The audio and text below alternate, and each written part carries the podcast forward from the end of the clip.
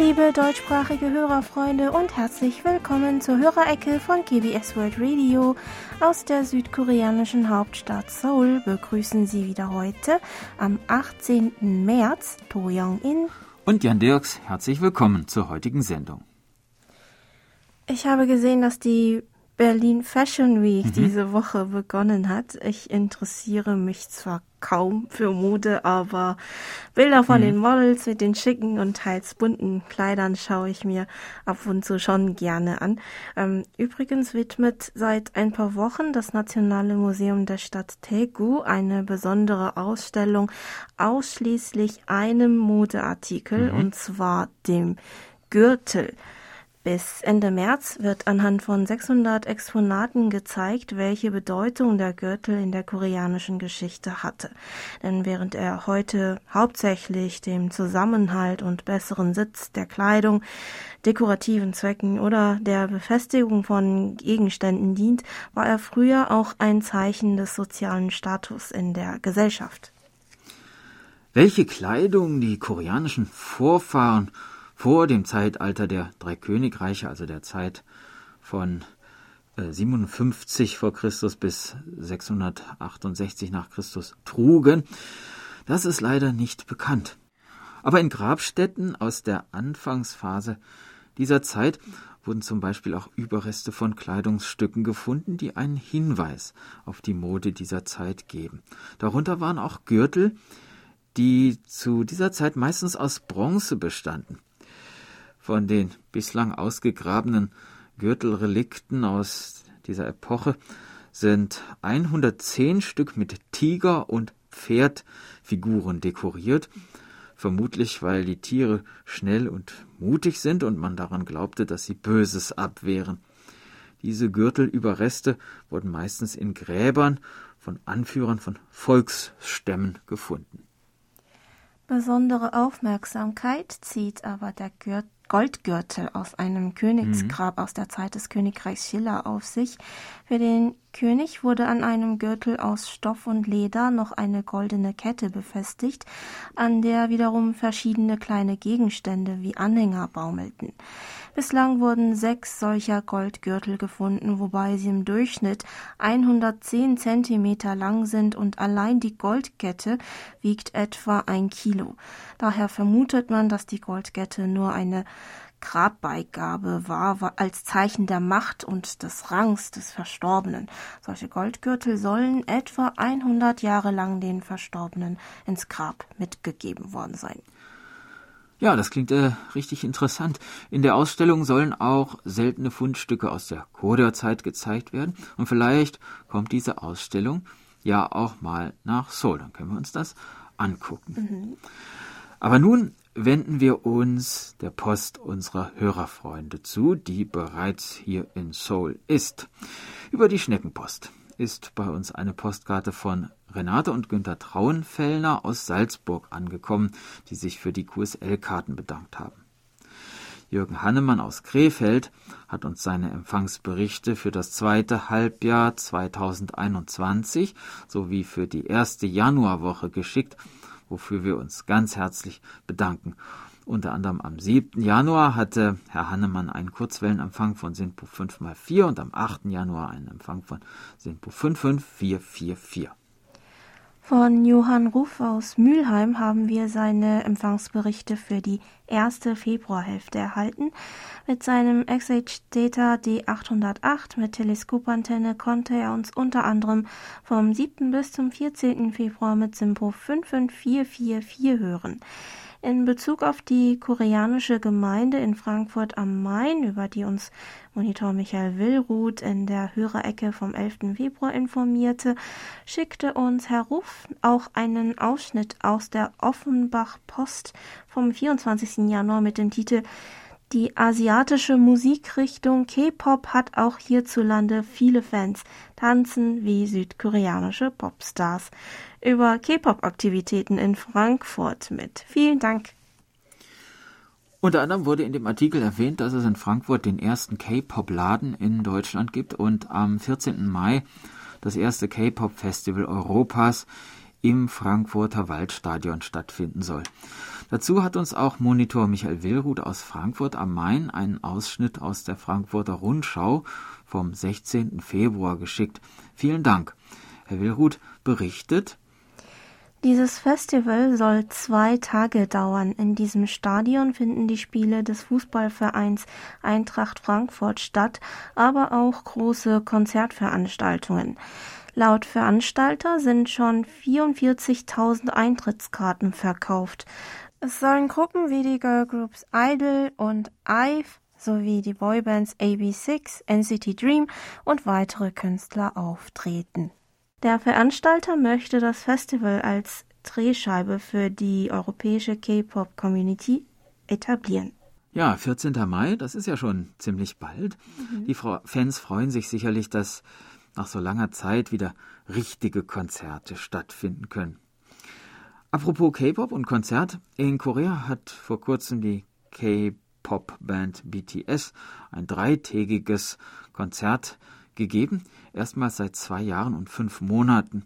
Da die Infektionszahlen weiterhin hoch sind, wurde das Konzert unter strengen Corona-Auflagen durchgeführt.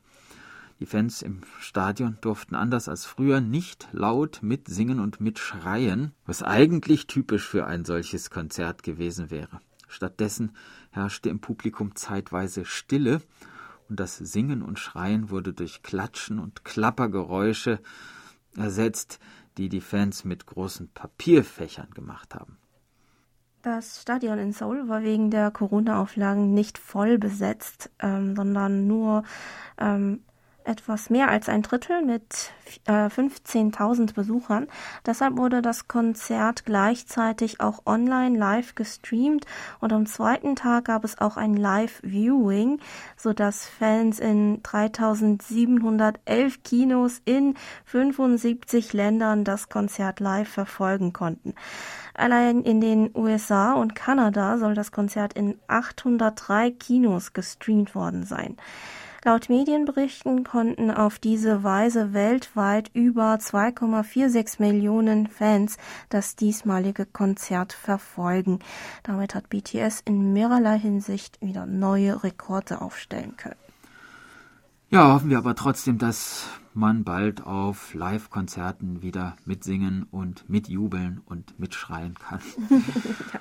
Und kommen wir zurück zur Post. Über unsere German-Adresse meldeten sich Heinz und Felicitas Haring aus dem österreichischen Kapfenberg, die am 12. März mit ihrem Grundig-Satellit 600 Professional mit Teleskopantenne einen Empfang von SIO 434 bei gutem Signal verzeichnen konnten. Und Monitor Helmut Matt aus Herbolzheim, der uns über den Empfang in der zweiten Februarhälfte sowie am 1. März berichtete. Mit seinem JRC NRD 545 DSP mit aktiver Wellbrook ALA 1530 LN Magnetic Loop Antenne Puh, konnte er durchgehend einen guten Empfang von SINPO 55544 verzeichnen. Herr Matt erzählte uns außerdem, dass er in den letzten Wochen sehr damit beschäftigt gewesen sei, die Arbeiten zu seinem neuen Buch abzuschließen. Und nun ist das Werk erschienen. Ja, herzlichen Glückwunsch, lieber Herr Matt, zu diesem Buch. Wir hoffen, dass Sie sich nach der vielen Arbeit nun etwas entspannen und ausruhen können vielleicht ja auch mit ein bisschen Radio hören. Franz Bleker aus Wittlohe berichtete, dass er uns am 10. März mit seinem Sangian ATS 909X mit eingebauter Teleskopantenne mit Simpo 45444 gehört hat und schrieb uns in einer zusätzlichen Mail. Beeindruckt war ich vom ersten Nachrichtenpunkt am 2.3. mit der Erklärung des südkoreanischen Vertreters bei den Vereinten Nationen zum Krieg gegen die Ukraine und seinem Bezug auf eine historische Resolution, die seiner, seinerzeit dazu beigetragen habe, dass der Süden den Krieg überstehen konnte. Musik verbindet am Donnerstag erinnert mich daran, dass die nordkoreanische Kim-Dynastie sich bis heute die Autorenschaft an Musik oder Texten zuschreiben lässt. In China scheint die Bedeutung künstlerischer Leistungen der Staatsspitze von der einen oder anderen Kalligraphieprobe abgesehen hingegen abgenommen zu haben. Jochen Christ von der Schwäbischen Alb schrieb uns am 12. März, ich habe gestern nicht die komplette Sendung gehört. Auf Netflix lief The Adam Project. Der Beitrag über den Automobilbau hat mir aber gut gefallen.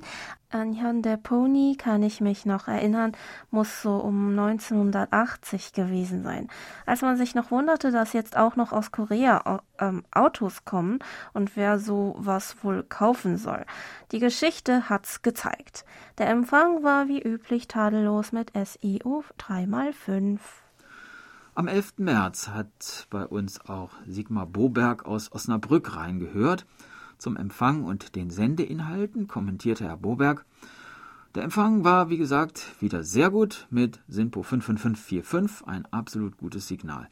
Vereinzelt gab es Schwundeinbrüche bis zu 15 Dezibel, die bei einem Signalpegel von bis zu S9 plus 50 Dezibel eine kleine Rolle spielten. Der Störpegel lag bei mir zurzeit bei S6, also ein relativ normaler Wert für diesen Frequenzbereich.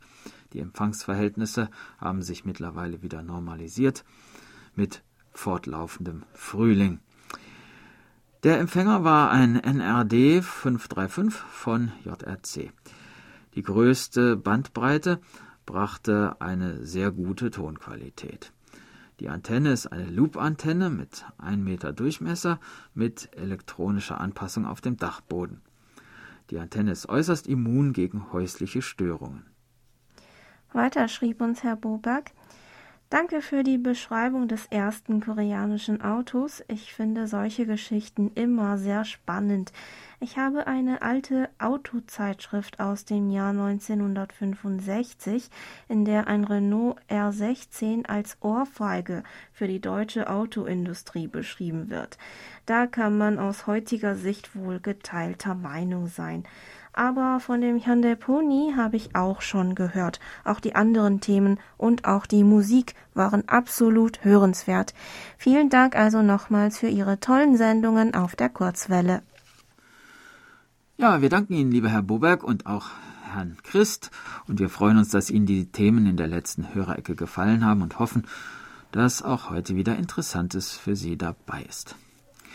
Monitor Erich Kröpke aus Magdeburg schrieb uns, dass er den Rückblick auf die vorangegangenen Präsidentschaftswahlen in der Hörerecke sehr informativ und hörenswert fand.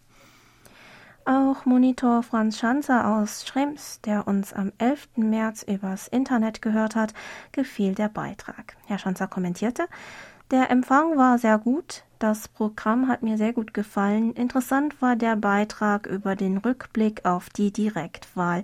Sie haben mir mit dem Bericht zu einem guten Einblick in das Wahlgeschehen in Korea verholfen. Ja, das freut uns. Vielen Dank. Dann haben sich noch über die Internetberichtsvordrucke gemeldet Jürgen Florenkowski aus Deutschland, der am 7. März mit seinem Sony ICF 2001 mit Teleskopantenne einen Empfang von SINPO 54455 hatte, und Ralf Handel aus Werneck, der uns am 8. März mit seinem SDR Play Duo mit 2,5 Meter einfacher Drahtantenne mit SINPO 44445 und am 10. März mit einer 12 Meter Langdrahtantenne und Skyscan AE 1300 mit SINPO 55345 gehört hat. Herr Handel schrieb uns, dass er zum ersten Mal bei uns reingehört hat. Wie er auf unseren Sender gestoßen ist, berichtete er uns in einer separaten E-Mail. Ich habe Ihren Sender zufällig gefunden bei der Inbetriebnahme eines SDR-Empfängers. Mittels eines quer durch den Raum gespannten Drahtes ging es nur darum, die eigentliche Funktion zu überprüfen. Im Kurzwellenband stellte ich auf ein starkes Signal ein, welches sich zu meinem Erstaunen als deutschsprachiger Sender herausstellte.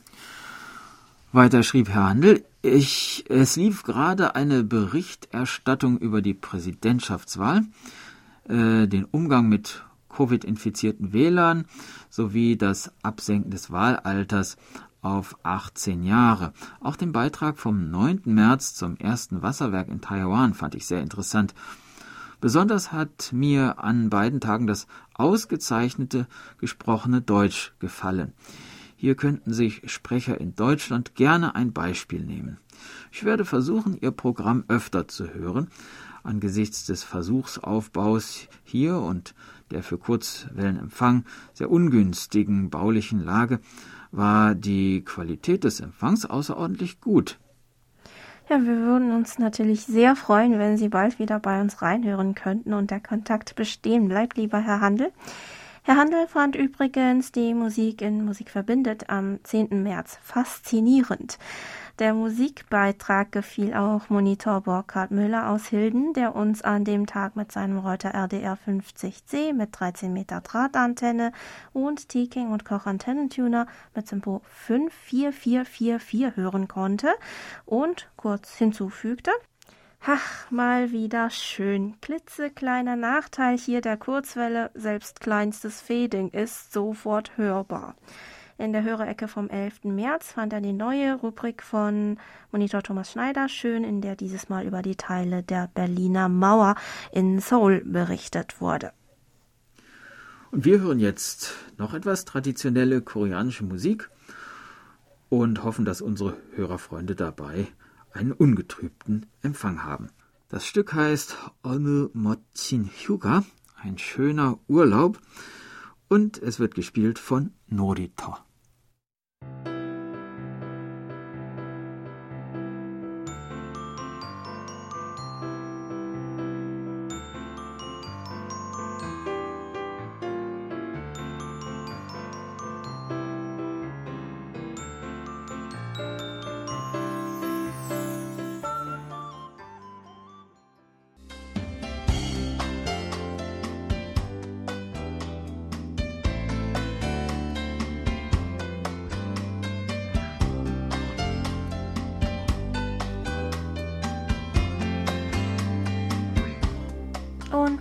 Kommen wir zu den Medientipps. Auch diese Woche wieder ein herzliches Dankeschön an Monitor Erich Kröpke für die Zusammenstellung. Auch in den nächsten 14 Tagen herrscht bei den Medientipps saure Gurkenzeit, schreibt Herr Kröpke. Es gibt zwei Tipps für diese zwei Wochen. Zunächst gibt es am kommenden Sonnabend, dem 19. März um 1.05 Uhr auf Puls 4 in Österreich noch einmal die Satirekomödie The Interview. Der zweite Tipp ist die Naturdokumentation im Königreich der Ameisen, die 2019 in Südkorea produziert wurde. Arte zeigt die zwei Folgen Ein Ameisenreich entsteht und gefährliche Nähe am Freitag, dem 25. März ab 17.50 Uhr. Das waren die Medientipps von Herrn Kröpke. Ein weiterer Tipp kommt von Monitor Michael Lindner aus Gera. Und zwar macht er alle Literaturfans unter unseren Hörerfreunden darauf aufmerksam, dass der Autor Andreas Stichmann am 30. März um 20.30 Uhr bei Deutschlandfunk Kultur aus seinem neuesten Roman eine Liebe in Pyongyang lesen wird. Die Idee für sein neues Werk hat der Autor von seiner Reise nach Nordkorea im Jahr 2017.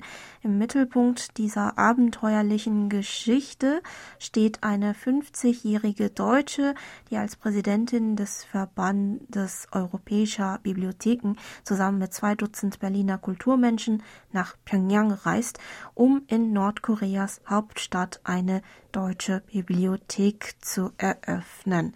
Für Interessenten gibt es auch seit ein paar Tagen eine Rezension zu diesem Buch auf der Homepage von Deutschlandfunk Kultur zu lesen. Der letzte Medientipp für diese Woche kommt von uns. Am kommenden Freitag, also am 25. März, gibt es bei uns eine Wiederholung der Sondersendung Dilkuscha und die Bernsteinkette die im Jahr 2019 zum 100. Jahrestag der Unabhängigkeitsbewegung des 1. März produziert wurde.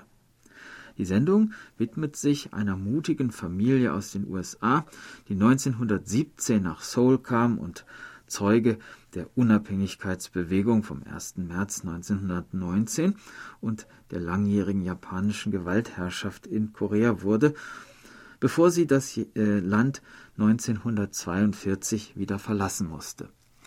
Die Tochter der Familie, Mary Taylor, kommentierte ihre Erlebnisse in der Autobiografie Dilkusha and Chain of Amber, worauf der Titel unserer Sondersendung Bezug nimmt.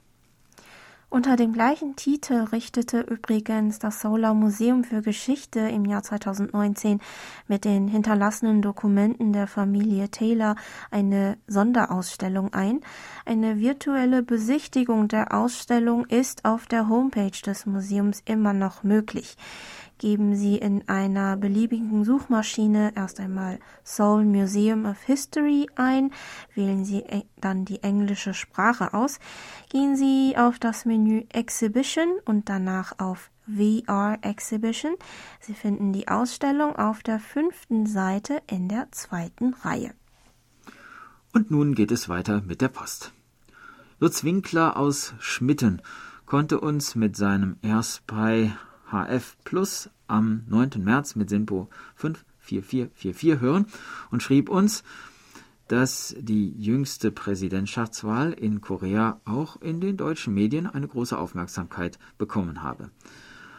Weiter schrieb er uns, die Süddeutsche Zeitung berichtete in großen Artikeln über die Kandidaten und das Ergebnis der Wahlen, auch mit den möglichen politischen Veränderungen. Ich vergleiche das mal mit früheren Berichterstattungen.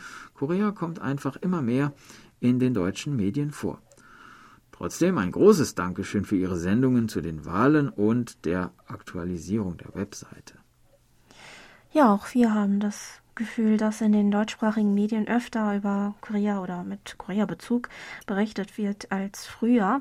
In diesem Sinne hat uns Herr Winkler auch zwei interessante Presseartikel mitgeschickt. Der eine über die ähm, wohl ausbleibenden Touristen in dem ehemaligen olympischen Gebiet von Pyeongchang und der andere über die Temple Stays in den buddhistischen Klöstern in Korea. Vielen Dank. Weiter hieß es in der Mail von Herrn Winkler. Es ist Krieg in Europa. Ich bin fassungslos, was derzeit geschieht. Egal, wer was nicht gemacht hat, wer was falsch gemacht hat. Krieg ist unmenschlich.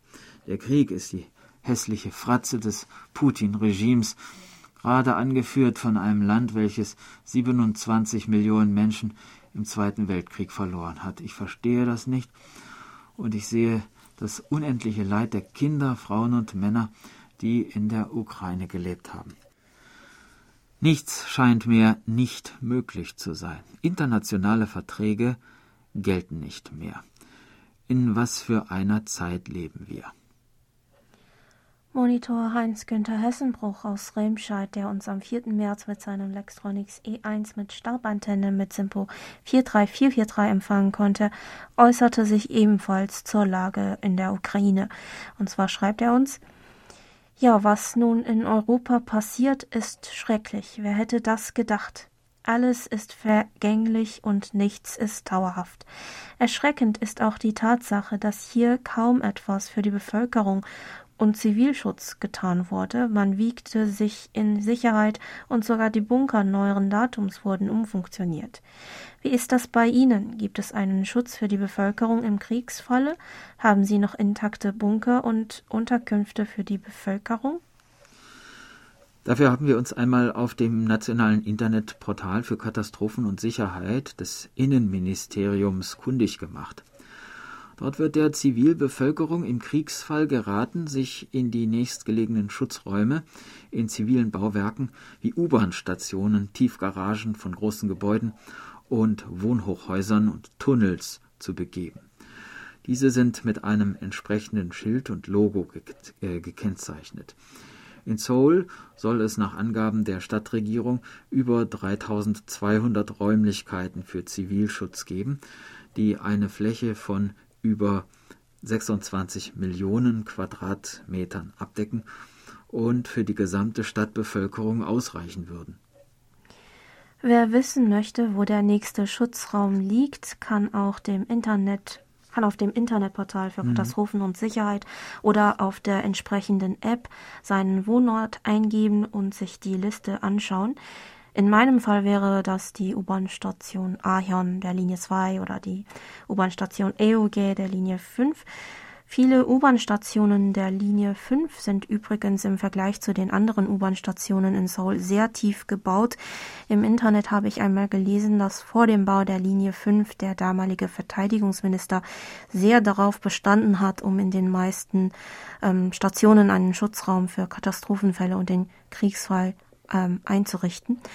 Aber in den Medien wird auch hier immer wie, mal wieder berichtet, wie diese Schutzräume zu anderen Zwecken umgebaut wurden oder vernachlässigt werden, sodass sie ihre Schutzfunktion im Katastrophenfall wohl nicht erfüllen könnten.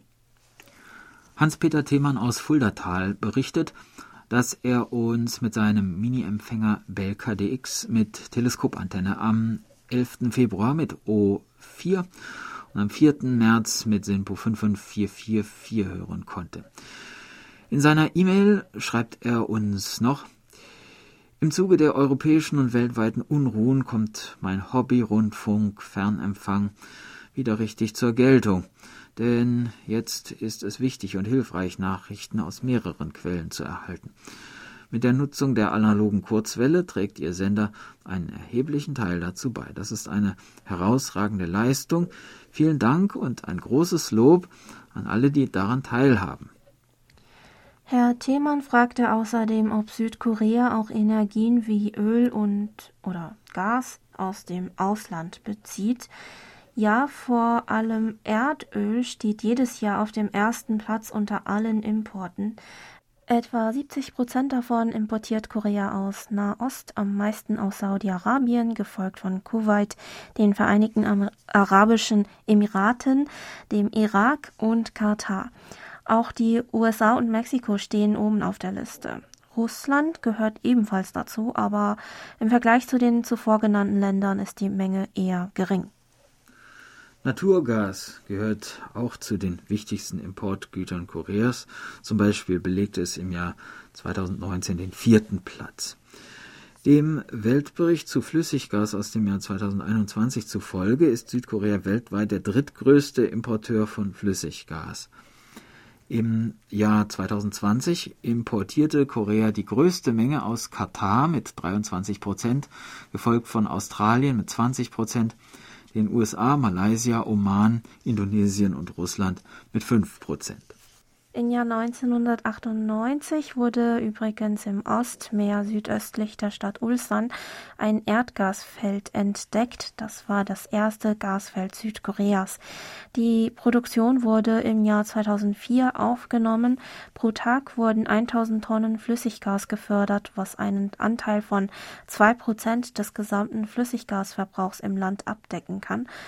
Dabei fielen auch pro Tag 750 Barrel leichtes Rohöl an, womit das Land ebenfalls versorgt wurde. Am 31. Dezember 2021 wurde allerdings die Produktion eingestellt. In einer Tageszeitung wurde neulich Kritik geäußert, dass Südkorea nicht mehr tatenlos zusehen darf, wie die Nachbarländer das Ostmeer auf der Suche nach Gasvorkommen erkunden, sondern es höchste Zeit ist, ähm, mehr in solche Explorationen zu investieren und diese energischer voranzutreiben. Monitor Michael Willruth hatte übrigens auch eine Frage zum Thema Energie. Am 1. Februar schrieb er uns, Ihre Son Sondersendung über das Energiesparen in Korea war sehr interessant. Sehr gut finde ich, dass in Korea das Energiesparen den Bürgern in Foren näher gebracht wird. Über die Lautsprecherbox ohne Strom für Smartphones habe ich mich auch im Internet informiert. Dort sind auch Bauanleitungen für diese Lautsprecherboxen zu finden. Die Bauanleitungen reichen von einfachen Modellen aus einer Pappröhre und Plastikbechern bis zu Modellen aus Holz, die sehr schön aussehen. Zum Thema Energiesparen und Energiegewinnung in Korea habe ich nun noch Hörerfragen. Welchen Anteil haben erneuerbare Energien bei der äh, Energiegewinnung in Korea? welche Rolle spielt die Windenergie in Korea und mit welchen Energiequellen wird in Korea geheizt? Ja, erstmal zur ersten Frage. Ähm, Im Vergleich zu Europa ist der Anteil erneuerbarer Energien an der Energiegewinnung äh, in Korea noch ähm, gering. Laut Angaben des koreanischen Ministeriums für Industrie, Handel und Energie lag der Anteil nach dem Stand von November 2021 bei 6,7 Prozent. Wenn man nur die Sonnenenergie und Windenergie berücksichtigt, sollen das lediglich knapp drei Prozent sein. Dabei sollen bislang in Korea Solar- und Photovoltaikanlagen üblicher sein als die Energiegewinnung durch Windkraft. Langsam aber beständig werden aber doch immer mehr Windkraftanlagen in Korea gebaut und sie gewinnen damit an Bedeutung. Laut dem Verband der koreanischen Windenergieindustrie sind nach dem Stand von 2020 landesweit 106 Windparks inklusive sechs neue Anlagen in Betrieb. Auch der Bau von Offshore-Windparks wird vorangetrieben. Nachdem der erste im Meer vor der Insel Jeju im Jahr 2012 gebaut worden war, sind heute neun Offshore-Windparks in Korea in Betrieb. Außerdem soll demnächst im Kreis Chinan in der südlichen Jeolla-Provinz der weltgrößte Offshore-Windpark mit einer Kapazität von 8,2 Gigawatt entstehen. Im Januar wurde dafür zum Beispiel zwischen KEPCO KPS, dem Kreis Chinan und TÜV Südkorea ein Vorvertrag für die Zusammenarbeit bei äh, Wartung und Instandhaltung der Windenergieanlagen, Zertifizierung sowie qualifizierte Ausbildung von Fachpersonal abgeschlossen. Die am meisten genutzten Energiequellen beim Heizen in Korea sind Flüssiggas und Öl. Zunehmend kommen erneuerbare Energieträger wie Sonnenwärme sowie Biomasse in Form von Restholz oder organische Abfälle und Deponiegas zum Einsatz, während der Anteil von Kohle in den letzten Jahren weiter geschrumpft ist. Hörerfreund Udo Jackenkroll aus Werl fragte übrigens letztens, ob es in Korea Pläne für einen Ausstieg aus der Kohle als Energieträger gibt, um die CO2-Emissionen zu reduzieren. Und wenn ja, wie viele Arbeitsplätze dadurch entfallen und ob es Pläne für die Ansiedlung anderer Industrien in den bisherigen Kohlegebieten gibt. Ja, es ist so, dass sich Korea zum Beispiel im Jahr 2020 das Ziel von Netto-Null-Emissionen bis 2050 gesetzt hat. Die Umsetzungsstrategie sieht die Veränderung der Wirtschaftsstruktur mit dem Ziel des Verzichts auf den Ausstoß von Kohlenstoffdioxiden vor. Darüber hinaus soll ein Ökosystem von aussichtsreichen Industriebranchen, die geringe Emissionen verursachen, geschaffen und eine faire Umwandlung in eine kohlenstoffarme Gesellschaft gewährleistet werden. Den Plänen nach soll diese Energiewende schneller vollzogen, die kohlenstoffreiche Industriestruktur umgewandelt und auf Mobilität der Zukunft umgestiegen werden. Der Übergang von Autos mit Verbrennungsmotor zu umweltfreundlichen Fahrzeugen wird zügiger vorangetrieben. Darüber hinaus wurden konkrete Pläne erarbeitet für die Forschung und Entwicklung in kohlenstoffarmen Bereichen, für den Übergang zu erneuerbaren Energiequellen sowie die Förderung von neuen Branchen wie sekundäre Batterien und grüner Wasserstoff. Damals wurde bekannt gegeben, dass 20 Millionen Haushalte mit Ladestationen für Elektroautos versorgt, mindestens 2000 Ladestationen für Wasserstoffautos eingerichtet und CO2-neutrale Städte gebaut werden sollten. Von diesem Übergang zu einer kohlenstoffarmen Gesellschaft sind verschiedene Industrien und Unternehmen betroffen, darunter auch die Zulieferbranche für Autos mit Verbrennungsmotor, zu der 2800 Betriebe und 250.000 Mitarbeiter gehören. Landesweit könnten etwa 900.000 bis etwa eine Million Bürger davon betroffen sein. In der Provinz Jungnam, wo sich 29 von insgesamt 58 Kohlekraftwerken landesweit befinden und von denen bis 2032 zwölf vom Netz genommen werden sollen, wird daher energisch über Maßnahmen für einen fairen Strukturwandel diskutiert.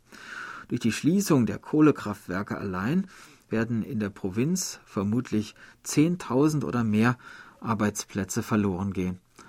Auch befindet sich hier ein großer Teil von Betrieben der landesweiten Zulieferbranche. So plant die Provinz eine Förderung von zukunftsträchtigen Branchen im Zusammenhang mit erneuerbaren Energien und umweltfreundlichen Fahrzeugen sowie die Finanzierung von Ausbildungsmöglichkeiten für Arbeiter der betroffenen Industrien. Aber die Details müssen noch erörtert werden. Herr Jackenkroll hatte auch kurz, die, kurz nach der Kernenergie gefragt. Ähm, was die Kernenergie betrifft, befand sich die jetzige Regierung auf dem Kurs des Atomausstiegs. Der neu gewählte Präsident Yoon Suk-yeol befürwortet aber eine Pro-Atomenergiepolitik und hat schon den ja sozusagen Ausstieg aus dem Atomausstieg angedeutet. Sogar war es ein Wahlversprechen, dass er das Ziel der Klimaneutralität nicht nur mit Hilfe von erneuerbaren Energien, sondern auch mit Hilfe der Kernkraft zu erreichen plant. Wir werden also später noch mal darauf zurückkommen, welche Ziele die neue Regierung in der Energiepolitik genau verfolgen wird.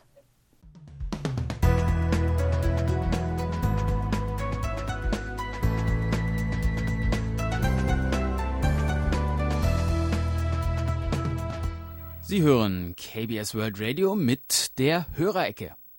Geburtstagsecke. Unsere Glückwünsche gehen diese Woche an. Eike Bierwirt in Leipzig, Peter Köhn in Bochum, Ralf Banzig in Eisleben, Monitor Volker Wischrei in Dillingen, Sophie Naomi Rieger in Salzburg, Monitor Dejan Berndt in Erlangen, Johannes Wenzel in Bad Lubenstein, Monitor Herbert Jörger in Bühl und Johann Dirks in Seoul. Aber sich stellvertretend. Ja.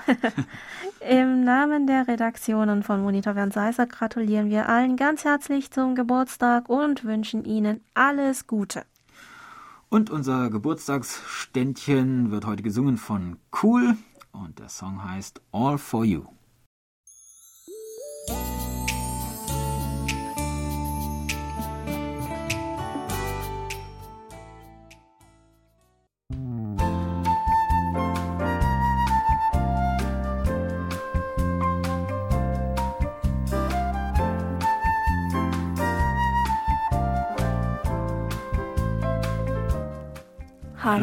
Wochenende.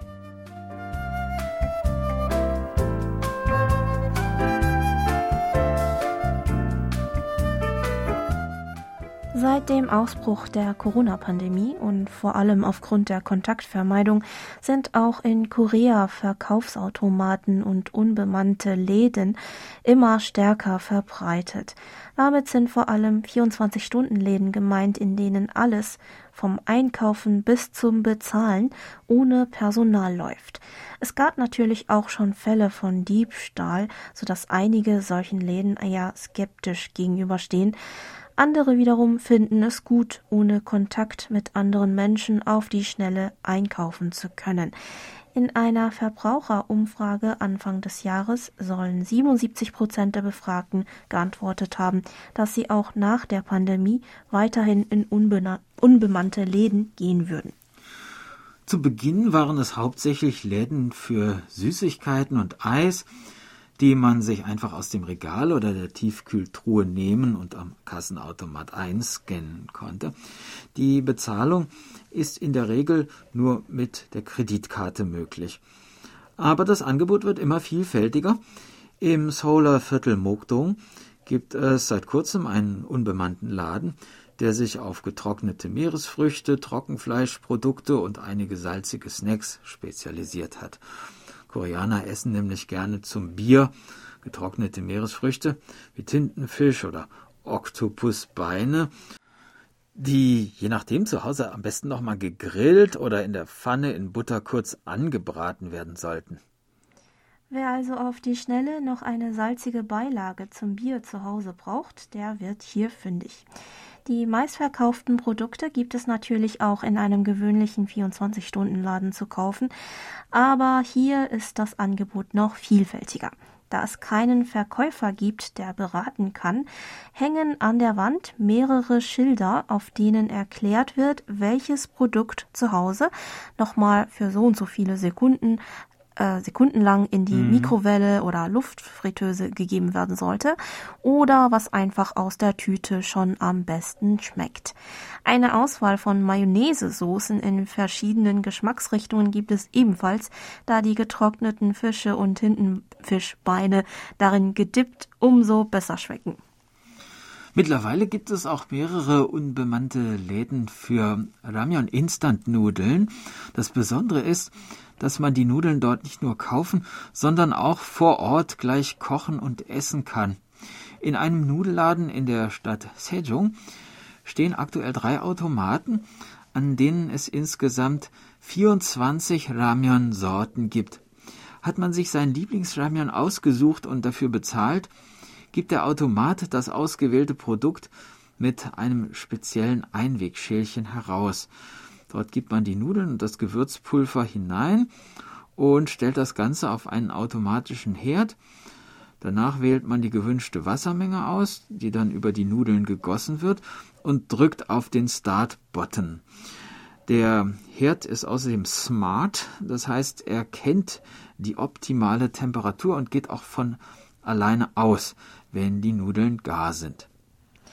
Wer möchte, kann auch noch extra Zutaten hinzugeben, wie zum Beispiel Käse, kleine Schinkenstücke und kleine Reiskuchenbällchen oder auch Sojabohnensprossen.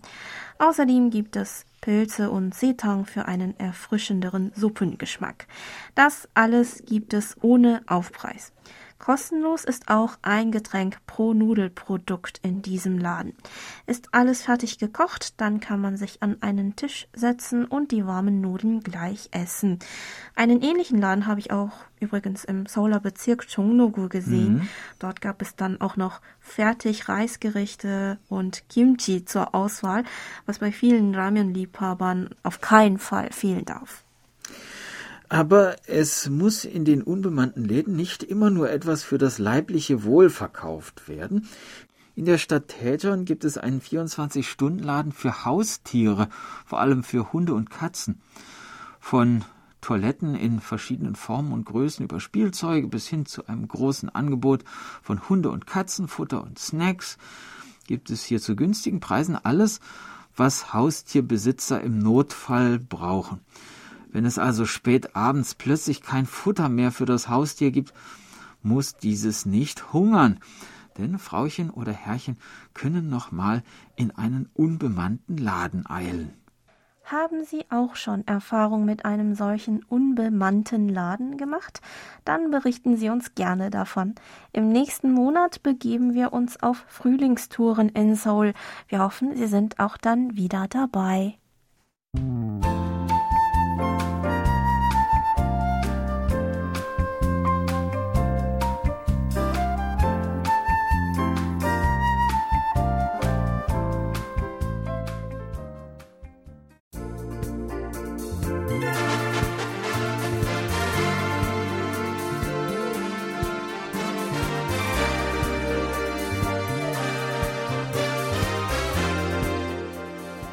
Das war's mal wieder für heute. Vielen Dank fürs Zuhören und ein schönes Wochenende wünschen Ihnen To Young In und Jan Dirks und wir hören uns wieder in zwei Wochen.